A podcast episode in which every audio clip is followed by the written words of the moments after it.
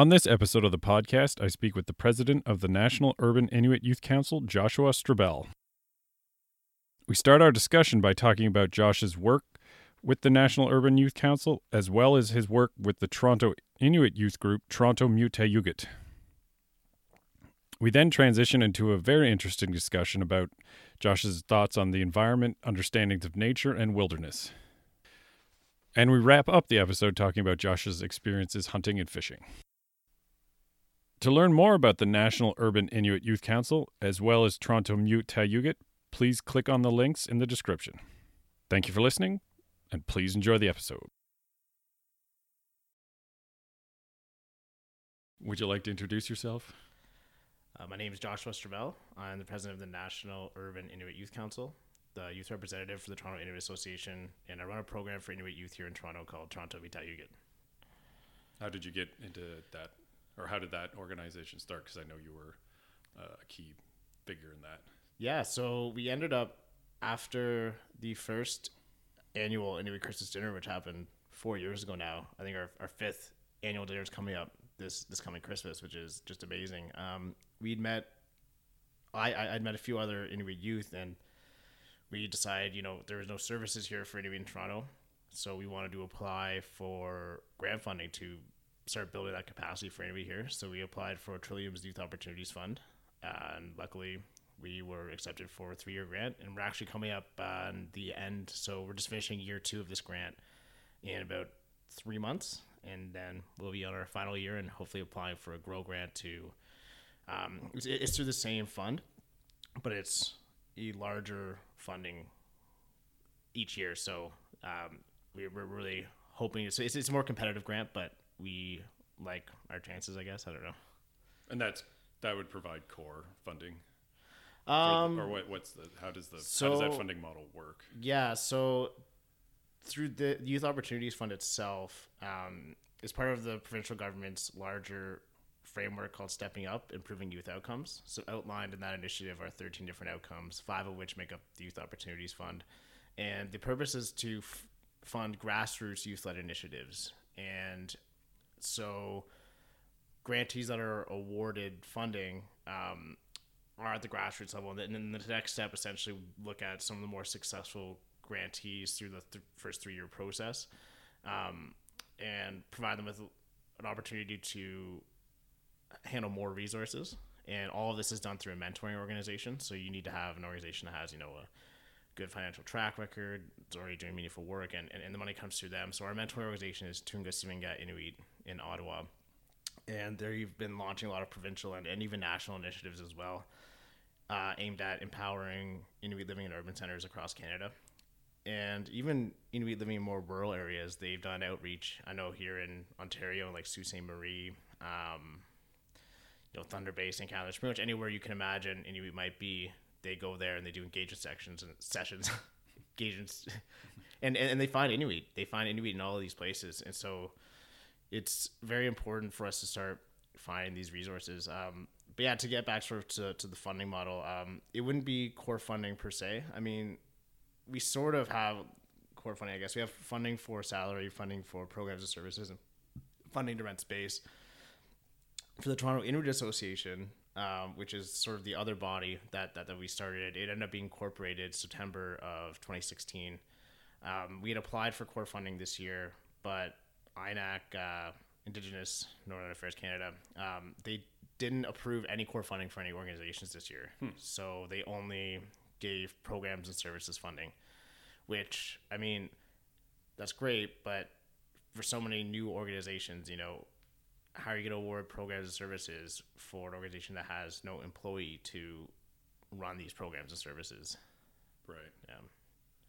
So what are the what are the programs and services that that you guys do, or what or what the the the kind of the institutional goals? That sounds really uh, sounds really official and bureaucratic, but yeah, no, it's. I mean, there, there's a number of things that we we are doing at this point, and one of the things we have to sort of define is what direction do we want to go in as an organization, um, especially as we're applying for a new round of funding, clarifying sort of where we want to go because there's so many directions that we are going right now and, and, and that we need to go because we are a young organization. We're the first organization as far south for Inuit, and so outreach was something that we had spent a lot of time focusing on all the way up till now as well. Um, just finding Inuit, letting them know we're here because we're still finding, you know, the fact that we have Inuit artists, musicians coming through Toronto all the time, and and they're still we've, we've been incorporated as the Toronto Inuit Association since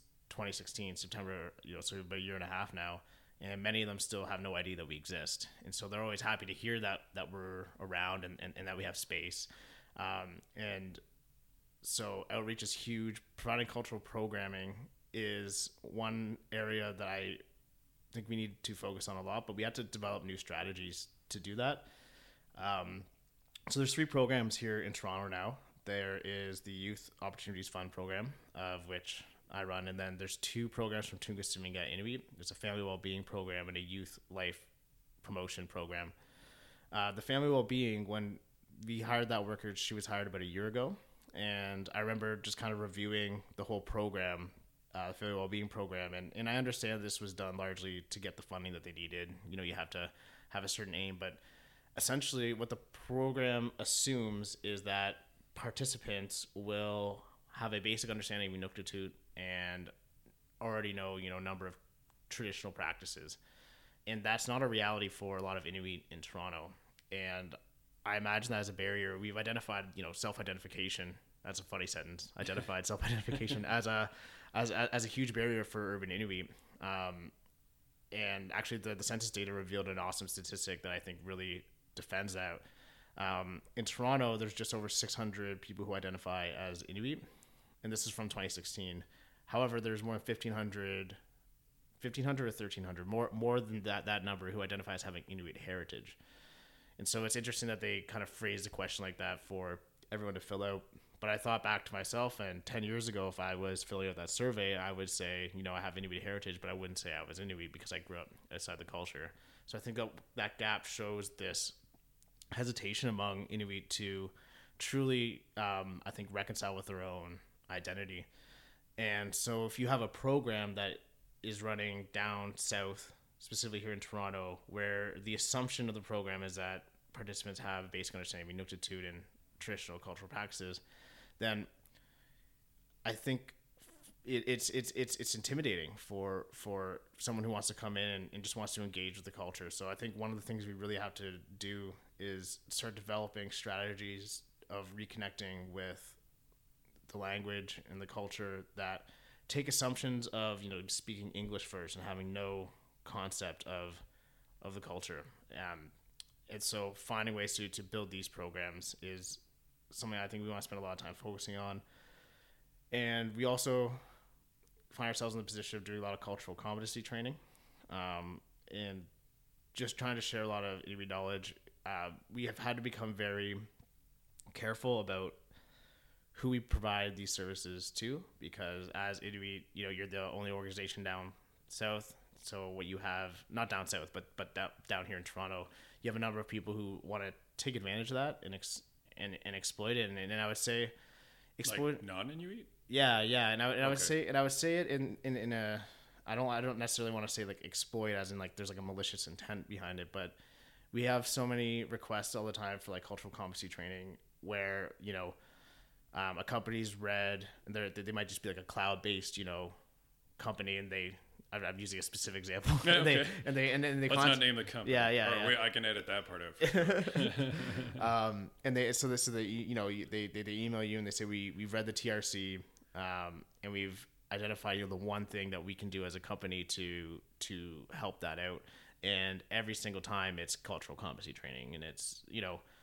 Um, as much as I think it's important to, which is just uh, just a a, a, quick elaboration on like yeah what, what, yeah what yeah so so it, ironically to your question about yeah yeah no for sure for sure so it's um i think if i was to explain it like shortly it's providing um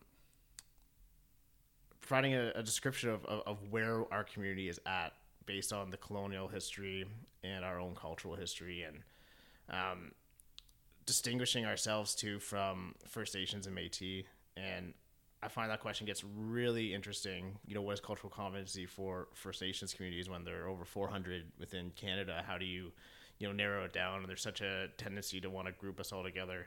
So for us to be able to distinguish Inuit from you know First Nation Métis, and it is important. I think it's really important to to share this knowledge and history with people who don't know it yet. But we have to be careful, I think, and and, and look at because you know we, we only have so much capacity to, to provide these services, and we're focusing on a number of other things at the same time.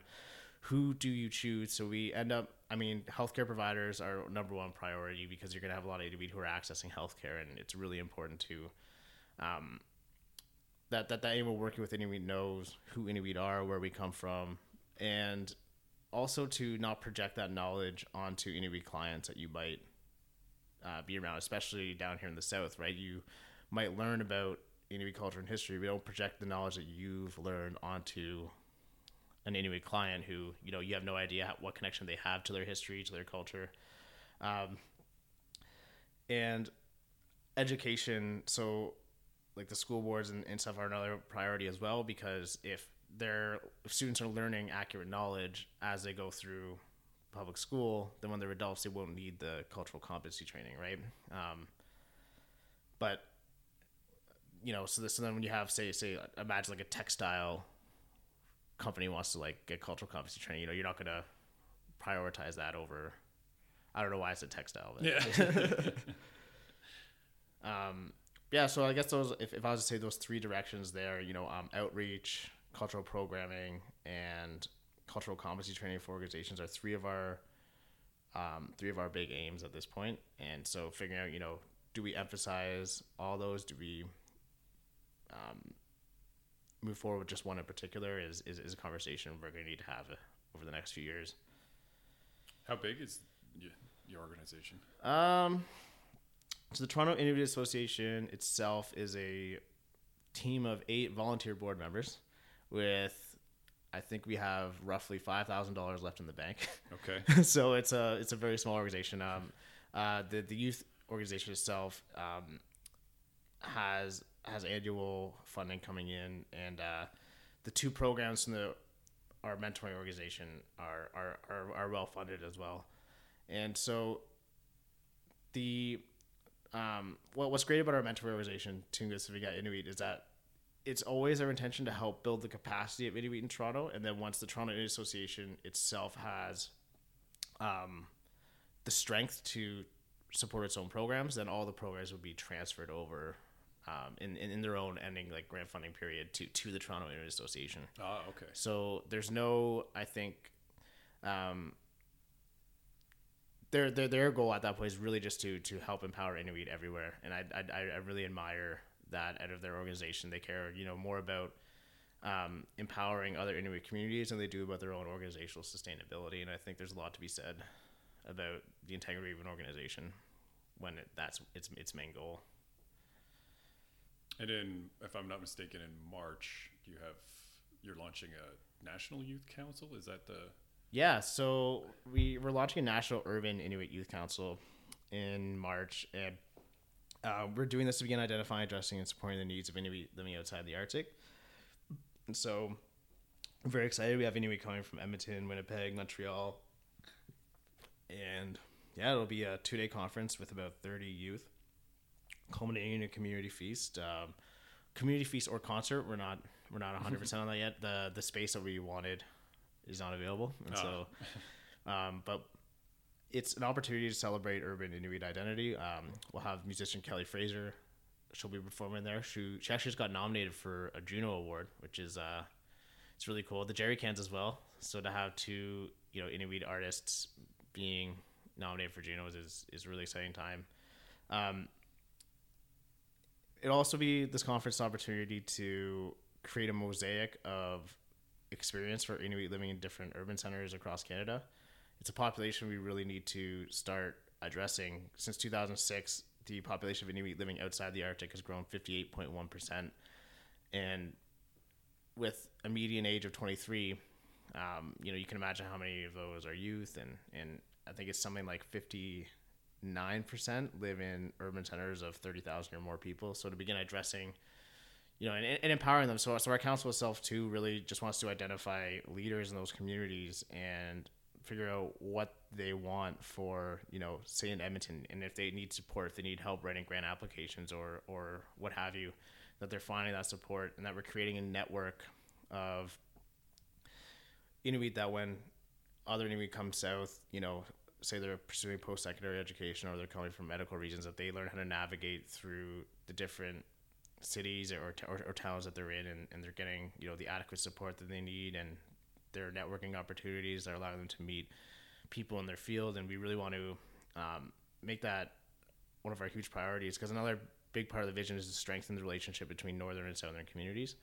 Um, we're recognizing that urban inuit are our own demographic and that demographic wouldn't exist unless there's been a chasm that has caused our communities to to to have you know two wildly separate experiences.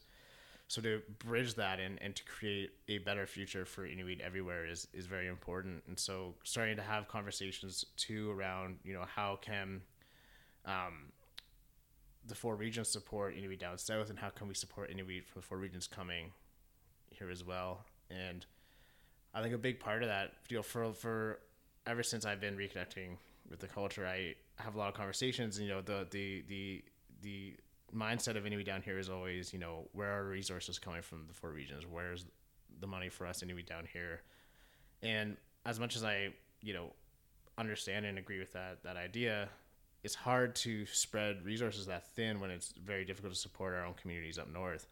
But Inuit down here, we have the opportunity to access funding opportunities that aren't available to Inuit in the Arctic. You know, our my, you know our youth program here, for instance, accesses provincial funding that Nunavut or Nunatsiavut would never have the opportunity to to be part of. Know, you can't you can't apply for a trillium application if you're not in Ontario, and it's the same for all the other provinces. So if we can empower our Inuit in those cities to start creating um, those spaces, those organizations, and accessing those resources, then what we do is we increase the amount of resources that are available to Inuit everywhere. And so it's a really exciting time, I think, for, for Inuit, just, just thinking about all, all these things. And, and I, I often think, you know, Nunavut turned 18 this year, and we look back at, you know, the founding members of, of Nunavut and how they had a 26 year battle, you know, getting this land claim. And, um, we look back with so much pride at that moment in our in our history when Inuit, you know, across the Arctic united to to say, you know, we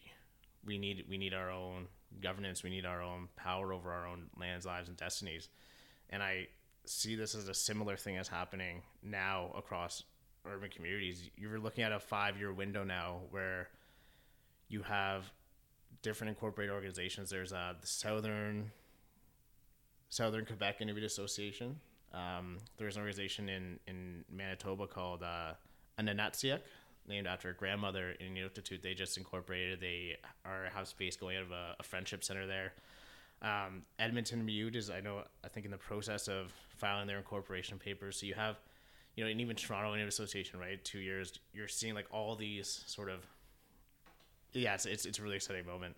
And I think we'll look back 20 years from now and be like, that's the moment that, you know, we recognized another moment in our in our history as a people and for people of like less than 100,000 I think it's a amazing things to see in like the last 50 years you know we we're not taking um the legacy of colonization lightly asserting your presence in the cities yeah yeah yeah there's a the ITK flag is actually um hanging downtown Toronto now oh yeah yeah yeah alongside a, a First Nations and Métis flag and and uh, uh, Nathan Phillips. Oh, oh yeah, yeah. City Hall then. Yep. Yeah. So that's really cool to to have that recognized. Um. Yeah. Anyways. just to shift to shift slightly. Um, one of the reasons that I've reached out and we're doing the podcast right now, not specifically as in Friday at 1.30 p.m. But uh, it's because I, I, noticed you had post, posted on your Facebook page a, a, what I thought was a very uh, uh, a very thoughtful quotation, I guess, uh, writing about uh, notions about wilderness, and so uh, so we'll switch we'll switch from the practical now mm-hmm. and go into a little bit more your thoughts. Uh, more to you know more not theoretical but uh, per se so uh, um, I, will What prompted that? Because I mean, You, yeah, I, I mean, because I've known you probably, probably almost two years. Yeah, almost, almost almost two from years, almost yeah. from the start of Toronto Mute, just Yeah. right after that, I think. And and you seem to, you know, you have your fingers in everything in the sense of in the sense that like you're you're you're seem to be constantly busy so um and i hadn't uh i hadn't really seen that that uh that thought on wilderness come Hmm. uh come out and so i just yeah what what prompted that and then we can go into that and hopefully you can you know Yeah, hopefully sure. i can i can elicit more uh good Yeah. thoughts absolutely, absolutely. Um, I mean, I, I think it's it's an idea that I, I- I thought about for a very long time, and it really started to linger in my mind when I was attending a youth conference, and two of the facilitators, their workshop was called Out in Nature, and it was all about finding you know meditative spiritual practices of being out in nature and, and focusing on the sounds, and I realized at that point that I really disliked the phrase out in nature, and um, the, re- the reason is you know we, we, we tend to think that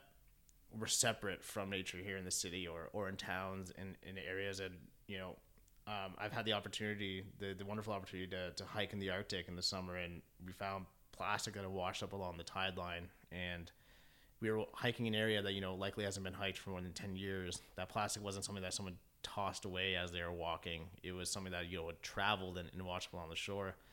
And this idea that we're separate, you know, makes us think that actions we take in the city stay in the city, and that's just you know not the case.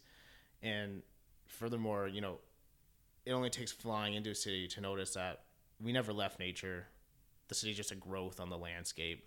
Um, so, I I watch a lot of nature documentaries. I'm a big big David Attenborough fan. I I often wi- wish that my life was more like his yeah um, but Planet Earth, I and I was kind of upset that Netflix um, they have Planet Earth and Planet Earth Two on on it, but they left out like the three most important episodes of like the Planet Earth series, which were um, this disc and you know as you know saving our species um, into out into the wilderness and, and living together. Three episodes where they interviewed a number of um, indigenous people, a number of conservation groups around the world, all talking about our present circumstances as a planet and I started thinking a lot about sort of the idea of conservation and how it relates to to wilderness. And I started thinking, okay, well, wilderness is must be a rather young concept. Like it's not something that we've always had. And and I think too, considering indigenous worldviews, wilderness is,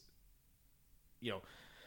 Um, it's, it's not a concept that's in, in, in a lot of indigenous worldviews because you're so connected to the land in indigenous worldview that you would never come up with the concept of completely separate, you know. But that but wilderness literally means you know not human occupied land, and so I started sort of researching more into it, and and there there there have been you know throughout history a number of similar ideas to wilderness, but the way we understand it now, and so I think the way I phrased it in the post too was ideas are born and they have a life of their own and they and they change over time. So when we say wilderness, we mean a very specific thing, a very specific sound that has, you know, particular meanings. And, and, and as a poetic idea, it didn't really appear in Western thought till the 19th century. As a poetic idea, I think it evolved more into one that was used for conservation. You know, so take like a national park, and this is a wilderness area, and we're going to conserve it. Um, and a number of awesome victories have been have been won. I think through that, you you see a lot of you know I, I I'm not I can't think of any clear examples at this moment, but um, what I think it also does is, is is it perpetuates this idea that we are separate from nature. And when you name a wilderness zone, for instance, like a national park, and, and this is a protected area, you're looking at it through geographical boundaries. But ecosystems, you know, they don't they don't care about eco sort of geographical boundaries that we just arbitrarily put onto the world. Um, and so, even in terms of like how how do we move forward with conservation into the future, looking at protected areas like a national park, um, yeah, many in, in the Arctic, and so those areas are protected in one sense, but you have companies that are coming in and doing seismic testing on the water that's going to affect the entire landscape. So, is that really a protected area if you're threatening so much of you know how those ecosystems are are, are being sustained? Um, if you're threatening the wildlife that lives in the sea and so many of the land animals depend on that you know there's this whole and and so it comes down to i think one direction that i would like to see us go in terms of reconciliation is is understanding that indigenous worldviews aren't primitive. And I think the word traditional is often used to to kind of give it that feeling. And, and this idea that you know being closer to the land is somehow uh, makes you you know less of a less of a human less of a civilized human. Um, when we do that you know we're, we're, we're effectively destroying the planet with that idea. And if we all were connected more to the land then we would get rid of concepts like wilderness and, and conservation because we'd realize that we really just need to to protect the the planet as a whole and yeah, I think I lost the original thought, but it's fine. It's a, I mean, it's a, the yeah, the concept of wilderness um, is a, it's a, I mean, it's a, as you're saying, it's with the poetic, it's a poetic idea. There's a rom, there's a romanticism to it, but it's not really it. It's not really a ecological concept in any stretch of the imagination. Mm. It's more of a like wilderness is a symbol, so that like that's what I that's what struck me about uh, your post was that it was some of the same things that I've been thinking about, and like even the word nature always bothers me mm. when people say I'm going to go out in nature. It's like, well, I mean, from my understandings and my uh, amalgamations of all the various knowledges that I have read and encountered, you know, humans are nature. Yeah, yeah. right. Like riding on the subway may not feel all that natural, but it is. yeah, absolutely. Um, so that's what like that's what really intrigued me that and because I hadn't seen because it, it it it just seems when people say nature, it's just a like a um, what, I was going to use it's such a natural thing. Yeah. but uh, it's kind of like a it, it's just a very easy word to describe something. But but it but again it, it removes humans from the very like the very reality, which is you know we're living it yeah. You know, even again, as I said, like concrete isn't. It doesn't. It doesn't have the same.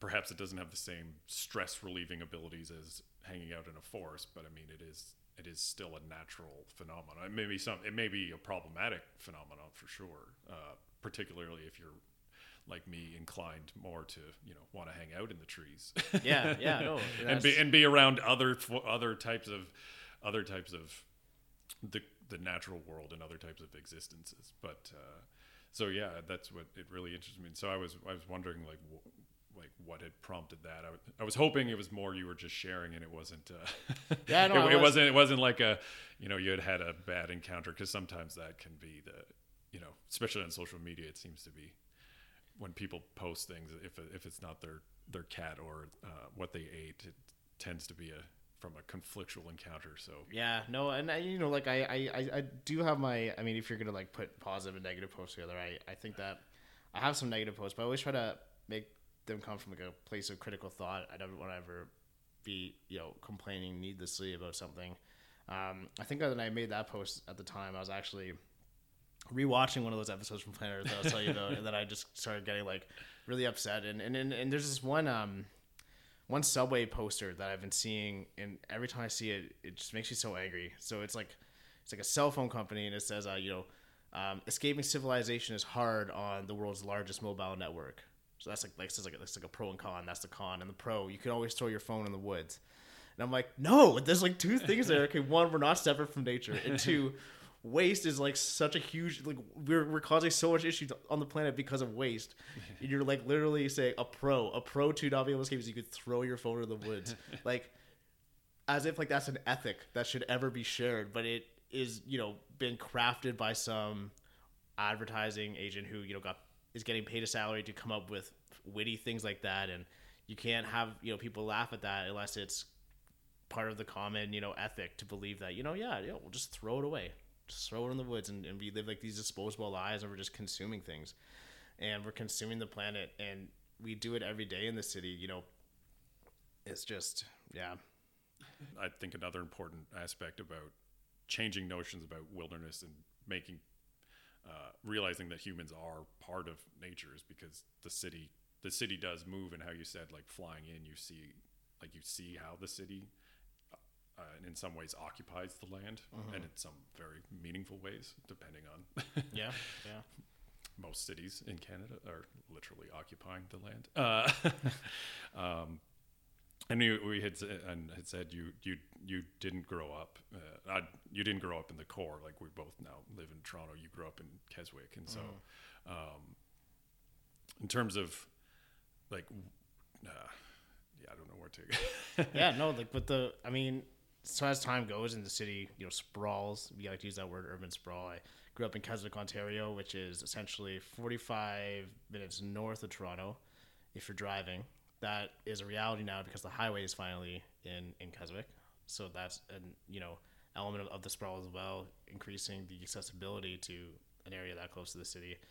Funny story, just quick about that. I remember, so it's the 404 that goes to Keswick, and the mayor, when I was like 10 or 12, he was running for the election. He said, you know, 404 by 04. And it was 10 years later, 2014, that we would finally get the 404. But, um, anyways, like I, I, remember growing up, you know, it's the Greater Toronto area, and I think it's more popularly called now the Greater Toronto Hamilton area, and it's something that if you look from from space, you know, when it starts in Toronto, it doesn't end until Hamilton. You know, you have urban sprawl the, the entire way, and it's just you know, in, in the town I grew up in, it was very small. I, was part of like, I think one of the first subdivisions that ever really came into what used to be a, strictly a farm town, and in my life, I saw the installation of five, six more subdivisions, a lot more people moving in. We got our own high school. There's a Walmart there now, and as a result, all the small businesses essentially shut down. Walmart employs, you know, a large portion of the town because there are no jobs. You have to you have to go to this Walmart, and and, and you know, as time goes on, I imagine like our, our neighboring town, Newmarket, will start to have a lot more businesses coming into it that are you know not necessarily blue collar um, service providing you know retail industries.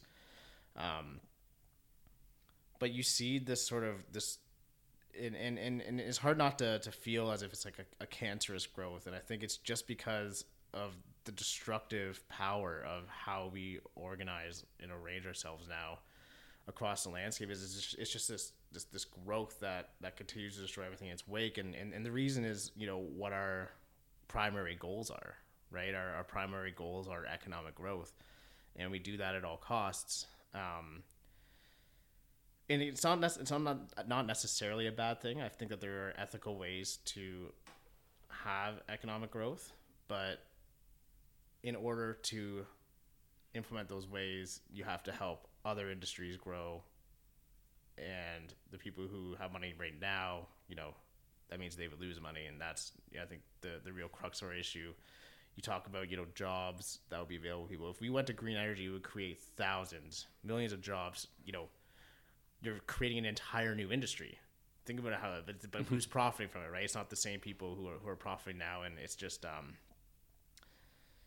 we we really need to change in our values, and I think it, that comes down to reconnecting with the land, and so reconciliation. I tend to think of reconciliation in layers, and the most important layer, more than um, recognize you know reconciling with your own identity, is us reconciling with the rest of the planet, and I think that means the destruction of the concept of wilderness and, and nature and, and this this dualism. We love dualisms as as Western thinkers, destroying that and and recognizing that you know we never left it. We've always been a part of it. As much as the city might feel like it's separate, you know, you're still you're still a part of it.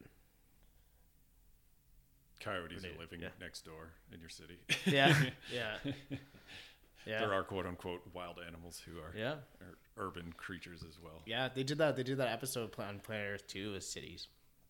It's a cities episode, so it's like all the wildlife that are you know inhabiting cities. That, that was a great episode and great effort, I think, to to help people recognize like, hey, you know, Toronto was featured in it actually. Oh, with, yeah? uh, with with raccoons. Yeah, Oh, yeah, yeah. The thing we're most famous for now. Yeah, yeah. raccoons are, you know, the Are- se- the second city, the Yeah. the other city of Our, our municipal animal yeah. should be on the flag. Um, I, I think you've you've said it twice in terms of reconciliation and connecting to the land. What does that mean to you? Um, so if I was to kind of give two suggestions on how to, and and these are obviously very basic, very conceptual, very abstract, and practically, you know, how do we actually end up doing this? But I think that there are two simple focuses that we can make, and I think it starts with how we're educating our children, is instilling a love for the environment and a love for the humanities in all of our children. And then you're going to eliminate so many issues of racism, so many issues of climate change, because how can you not protect something that you care about? When you learn to care about other people, how do you not want to protect them? When you learn to care about the land, how do you not want to protect it? And I think this is a really pertinent time for us to do it as we move away from quote unquote the natural world into more digital spaces, into artificial intelligence, into these, you know, like we said, humans are natural, and all the phenomena that we create is is, is, is a natural phenomena, but it's hard for it to feel that way. Obviously, when we move towards things that are just you know so artificial, and it's so important for us to to be able to do this now. And and and, and as the population grows too, right? I've heard a lot of people say overpopulation is only an issue if we continue to consume products the way that we consume it now. It's not an issue if we change the way that we're that we're living. And so I think it's moving away from this, you know, as we create digital space, as we move toward these things, we we I think reinforce these concepts of wilderness because what we're doing is we're moving into a world that is entirely artificial. And we forget when we do that that we're still connected to this other world and you know there's like all that those Black Mirror episodes and stuff like virtual reality and stuff. You know, that's I think the culmination of you know just turning our backs on everything else that's around us is the moment that you can just live in some kind of hedonistic paradise within your VR headset. Is you know it's it, it's it's scary, but I think that's where we're heading towards, and the only way that we can stop that and stop going towards this you know selfish hedonistic place is to back up and backing up means remembering that we're a part of the land. And that's why indigenous worldviews aren't primitive. You know, I, I, I tend to, you know, there, there, there are amazing things about science. I love science. Science is the closest to objective truth that we'll ever arrive at. And the way that it's allowed us to change the world in so many good ways is, is just, you know, it's, it's, it's, it, you cannot deny that. But, um, we're not using it, I think, in the in the most effective ways, and that comes down to essentially what our what our values are. You know, we value we value narcissism in our society. We value selfishness. We value greed. We value economic growth. And if we continue to value these things, then we'll continue to move away from and continue to destroy everything that is, you know, not us. yeah. Yeah, that was an uh, that was an uncomfortable laugh I just made. Yeah, yeah, that yeah. wasn't. Yeah. It's more like, oh, that's not that's not uplifting at all. I, Uh, I find the news like watching the news is a lot like that, right? You're just Yeah. kind of uncomfortably laughing all the time. There they go again. so in terms of uh, in terms of uh, like the practicalities of of that, in terms of understanding and caring and just like it, just like plain appreciativeness, really. Um, how do you go about that? Like, do you have you found yourself trying to actively, um, trying to actively live what you? And that that's not a fair question because it's not like No, it's- the- it's- these questions. I don't. It's not like a. I'm not trying to set up like a moral high ground or you know No, set you sure. up as any sort of. It's, it's it's an excellent question, and I mean, I think I'm in that transformative place in my life right now, and it's hard to say, you know, where where that'll end up. I mean, small tangible things like not using plastic bags at the grocery store, not using that five second plastic subway bag, you know, to um, I, I I try to make active like that. I think more than anything, eventually I'll leave the city, and that's when I can really um, do a lot of this do do a lot of this transformation work because at the same time as you recognize, you know, how difficult, sorry, like like how unethical it is for all of our factory farm food, and and there's just so much about being a consumer that sucks because you just are forced to make decisions that are that are necessarily destructive to to the world around you. And so I think even talking about these ideas is, is, is, a great way to do it. Eventually, leaving the city and not participating in the, the city economy is something I would like to do in the future. But in order to sort of situate myself in a position where I'm comfortable enough to do that, I feel like I have to spend time here and, you know, um, focus on career sustainability to a point where eventually I can, you know, hopefully have comfortable amount of resources to do that. Um, but I think a huge part of it too is is is encouraging us even as consumers to recognize that um, it's not our fault. You know, I think that industries tend to point the blame towards us and say, well, you can make different decisions. Sure, I can make different decisions, um, but it's very difficult to do that. It's very hard to do it. It's not convenient. It's more expensive, and plastic bags wouldn't exist if you didn't produce so many of them. You know, it's the, the, I think I think a lot of these issues are are, are, at a, are at a fundamental level, and if these things weren't happening, you know, if if,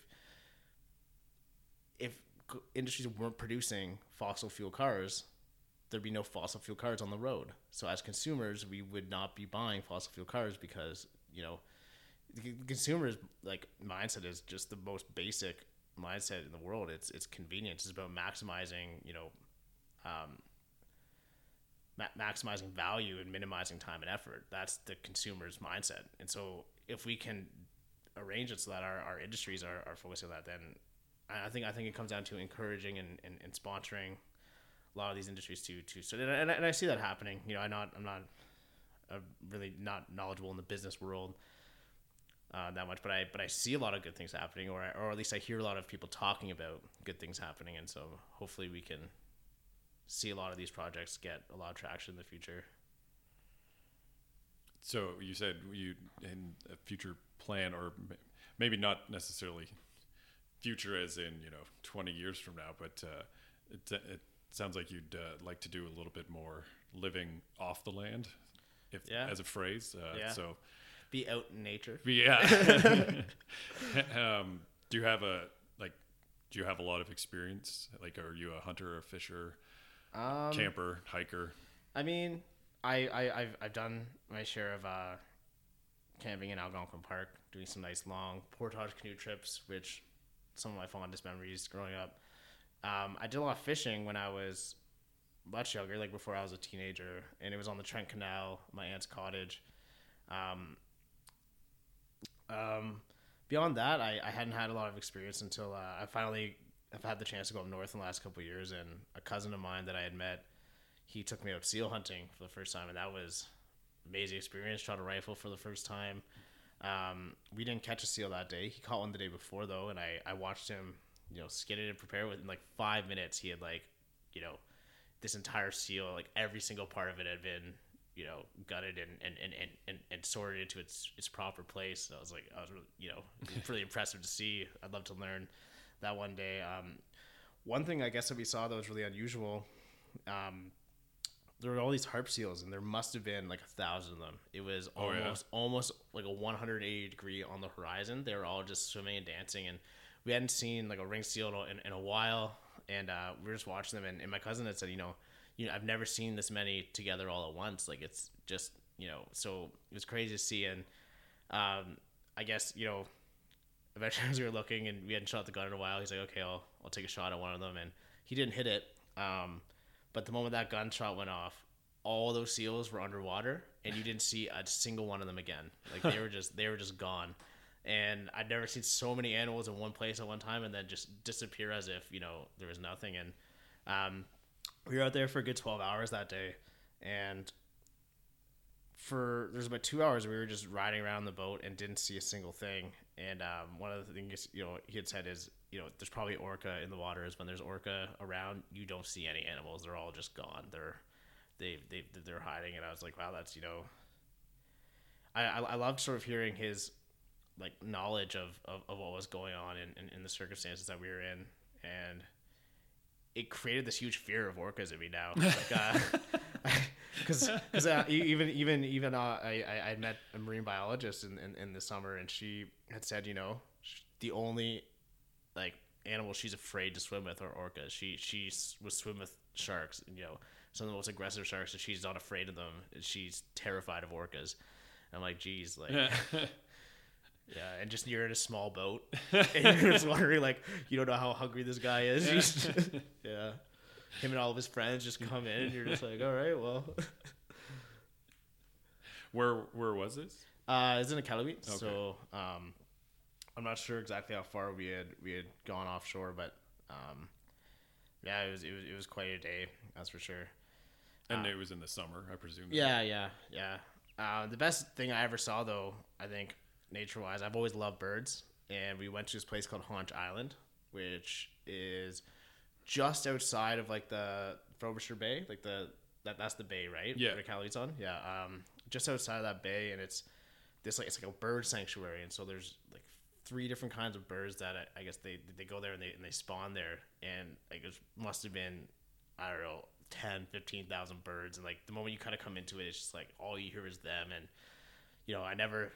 It was literally like a scene out of a nature documentary. I thought I would never get to experience something like that in my life, but we kind of pulled up in the Zodiacs, and it was it was unbelievable. And then there's a whole bunch of melting icebergs around too, and so our Zodiac driver, she she she pulled up to one, and I filled up a water bottle, and I drank, and I was like, Oh, wow. And she's like, um, you know, she she she works for British Antarctic Survey, so she has had, you know, she, she's she's a climatologist. She knows, you know, paleo. Sorry, she's a paleoclimatologist. So she studies climate change over like millions of years. And I asked her, you know, well, how old is the iceberg? She's like, well, I couldn't say for sure. And I'm like, well, what's the, what's the range? She said, well, range is you know two thousand to twenty thousand years. So at the minimum, that water was as old as as Jesus, right? And I was like, that's really cool.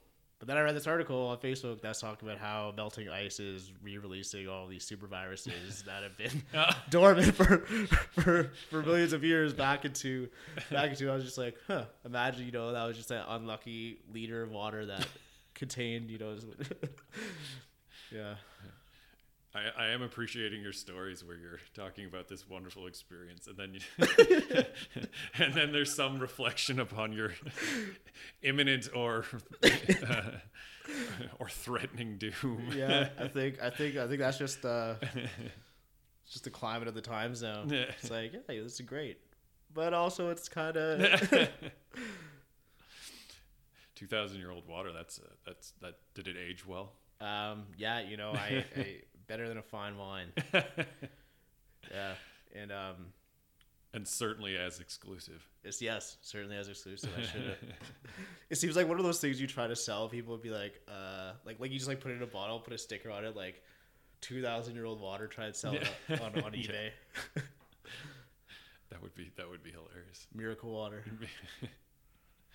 um, did you do any other hunting when you've been up north, or have you done any other hunting down south? Or Um, that's probably that's probably the extent of it. Um, hunting is something that you know I I've really started to wrap my head around in the last. I'd say I, fishing. I, fishing was always something I enjoyed a lot, but I think growing up, you know, I had this really Western view of hunting as just an awful thing, always.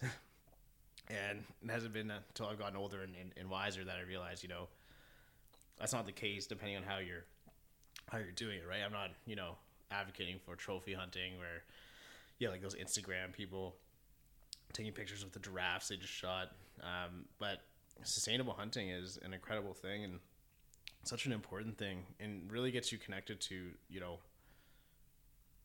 like for forgive the pun, but like the the meat of life, right? Like the actual, you know, like like what is you know the the, the sort of found there, and, and I think too when you put it in comparison to how we farm animals, it's just, I mean, it's so interesting. You know, you have the Kukum Kitchen selling seal in uh in Toronto, and you have all these environmentalists up in arms, but meanwhile they're saying nothing about the chicken, beef, and and and pork that's being farmed and living in horrible conditions where they die being fed antibiotics, you know, so that the animal, the other animals don't die from the rotting corpses that are in the, you know, it's just like, how can you, you know, it's, it's, it's, it's, um, it's something that I'm, I'm, I'm really starting to, to gain an appreciation for it. And it's something that I think I will, I will try and spend a lot more of my, my time in the future doing. And I guess in, in Ontario that, you know, I guess a deer or, or, or turkey is, uh, the animal to, to hunt here.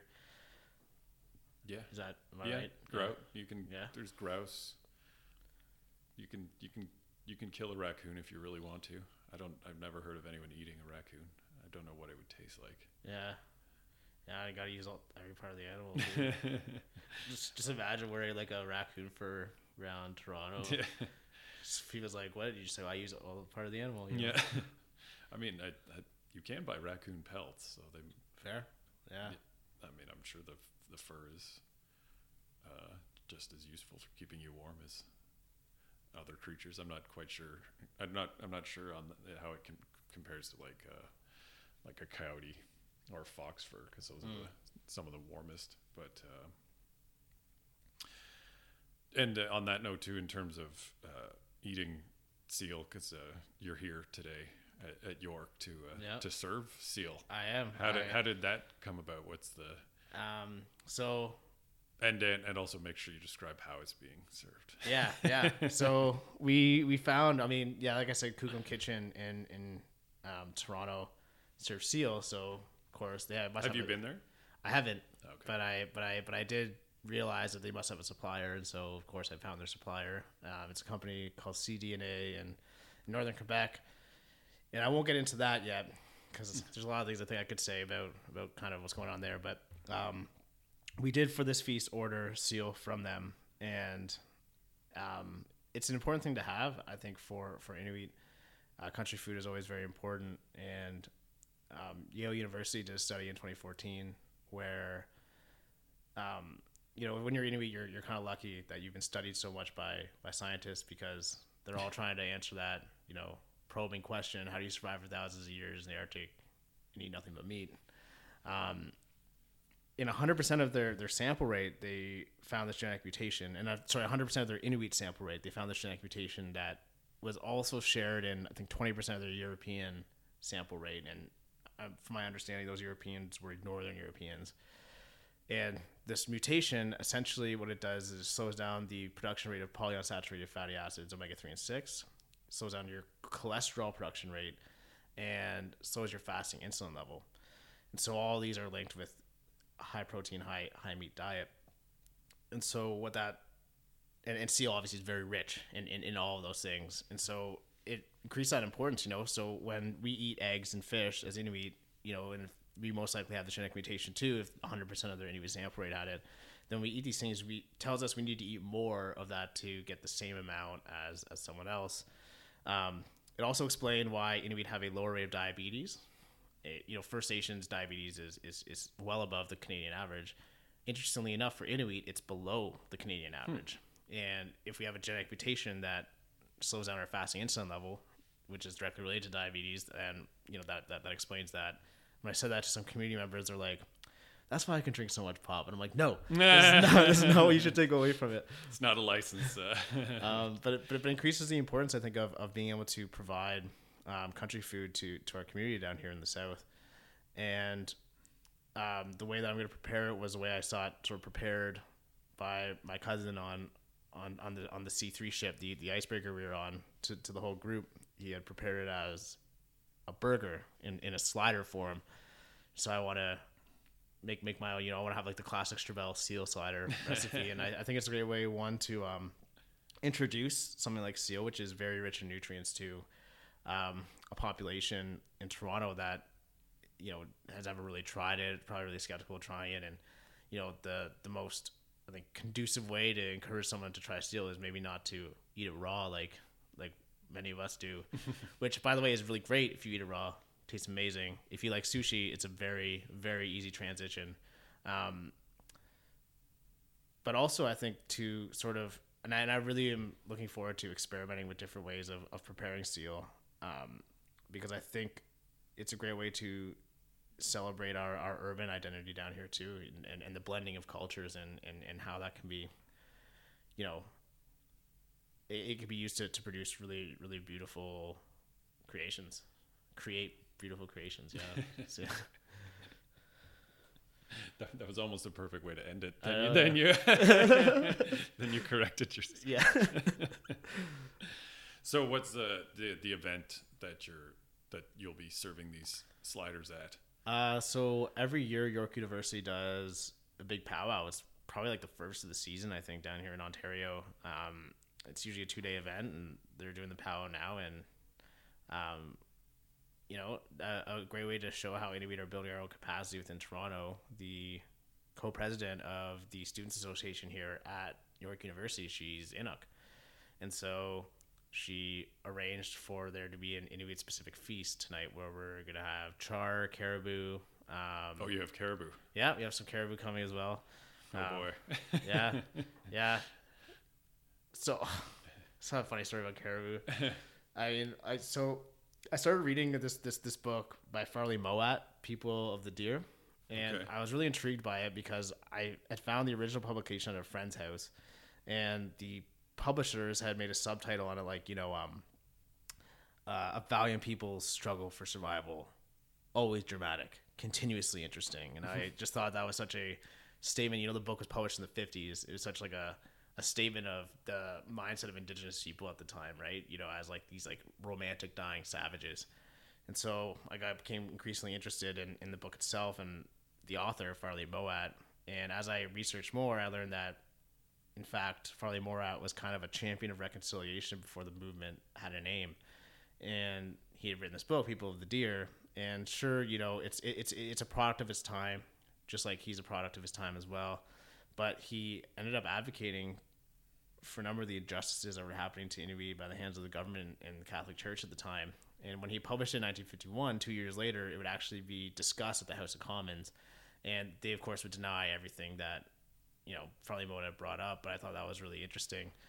And I was reading it just before um, a community event, actually, we were having Inuit games. And uh, one of the one of the, the chapters, is People the Deer, he dedicates an entire chapter to the caribou migration that he observed for the whole summer he was there and um, within the, this chapter dedicated to the caribou migration there are two full pages dedicated to the parasites he found on caribou as, as as they migrate through it and he's giving numbers and these really really disheartening um really disheartening you know so, so that so that you kind of go to the event and the caribou's there and i love caribou it tastes great. Um quaq you know raw caribou is, is very good as well but i'm kind of like looking at it and you know you're just kind of thinking to yourself like all these parasites and i know i understand that most parasites are killed during a freezing process but i also remember being in rankin inlet in the winter and you know i never felt so inuk as eating quaq when we were out on on the tundra ice fishing but then i got food poisoning